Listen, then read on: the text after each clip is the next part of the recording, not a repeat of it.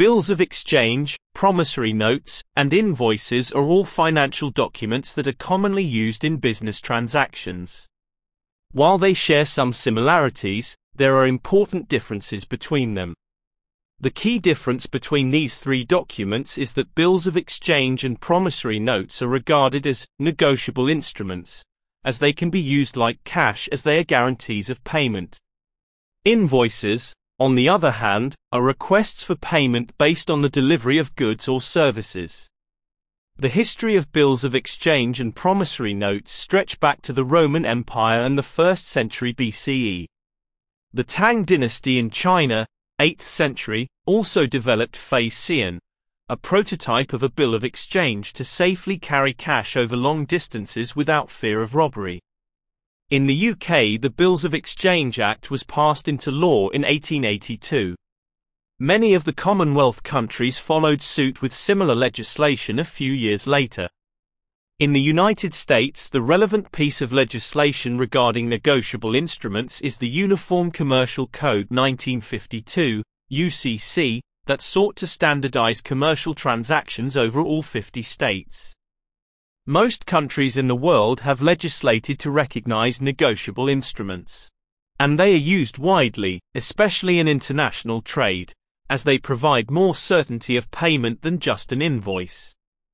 Bill of Exchange A bill of exchange is a written order that one party, the drawer, gives to another party, the drawee, to pay a specific amount of money to a third party, the payee, at a future date. The bill of exchange is a negotiable instrument, which means it can be transferred to another party, who then becomes the payee. Bills of exchange are often used in international trade, where they can be used to facilitate payments between parties in different countries. Promissory notes. Promissory notes, on the other hand, are a written promise to pay a specific amount of money to another party at a future date. Unlike bills of exchange, promissory notes are often not negotiable instruments and cannot be transferred to another party. They are commonly used in personal loans, where the borrower promises to repay the loan on a specific date. Negotiable and non-negotiable promissory notes. When a designated payer of a promissory note is presented with the note by the person who lent money, it is possible for the issuer of the promissory note to transfer or assign the note to another party. In this instance, a promissory note is regarded as negotiable. In modern finance, it is often the case that the issuer of a promissory note doesn't want to involve a third party. This is because the third party to whom the payee transfers the promissory note obtains the right to payment from the payer as specified in the note but isn't bound by the terms of the agreement that sets out the conditions governing when the payee can demand payment. In this instance, it must be stipulated that the promissory note is non-negotiable. Invoices. Invoices are simply a bill for goods or services that have been provided. Unlike bills of exchange and promissory notes, invoices do not represent a promise to pay at a future date. Instead, they are a request for payment for goods or services that have already been provided. In legal terms, payment of an invoice can be withheld for a number of reasons such as a query on a delivery of goods or services. Invoices are usually issued under the legal protection of a signed contract specifying payment terms. Difference between bills of exchange and promissory notes. One of the key differences between bills of exchange and promissory notes is that bills of exchange are typically used in commercial transactions, while promissory notes are more commonly used in personal loans.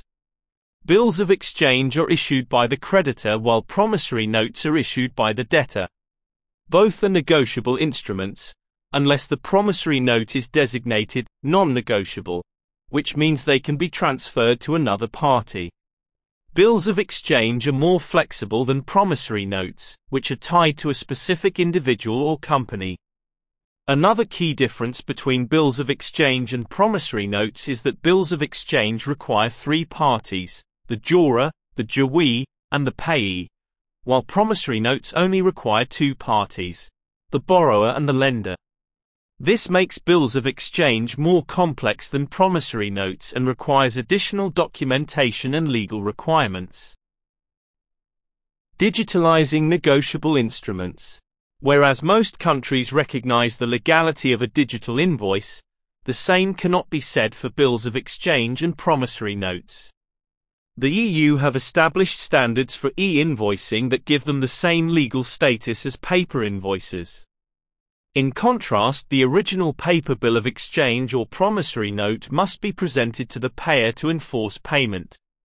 There is a danger the paper bill or note will get damaged or destroyed and the payment of the debt is no longer legally enforceable. Moreover, the presentation of a bill of exchange or promissory note is delayed by the need to transport the documents. For these reasons, there is a growing demand to enact legislation to allow for bills of exchange and promissory notes to be drafted, issued and presented digitally. The ITFA Digital Negotiable Instruments DNI, initiative is a project that aims to promote the digitization of negotiable instruments in trade finance. The International Trade and Forfaiting Association, ITFA, launched the initiative in 2019 in partnership with technology firms, banks, and industry associations. The key drivers behind this initiative propose the use of decentralized ledger technology, as used in blockchains, to guarantee the authenticity of the negotiable instruments on a ledger that cannot be tampered with and that can be accessed by all relevant parties. In summary, Bills of exchange, promissory notes, and invoices are all important financial documents that are used in different types of transactions. While they share some similarities, such as representing a promise to pay a specific amount of money, they are different in terms of their negotiability, the number of parties involved, and the type of transactions in which they are used. Understanding these differences is important for anyone involved in business transactions.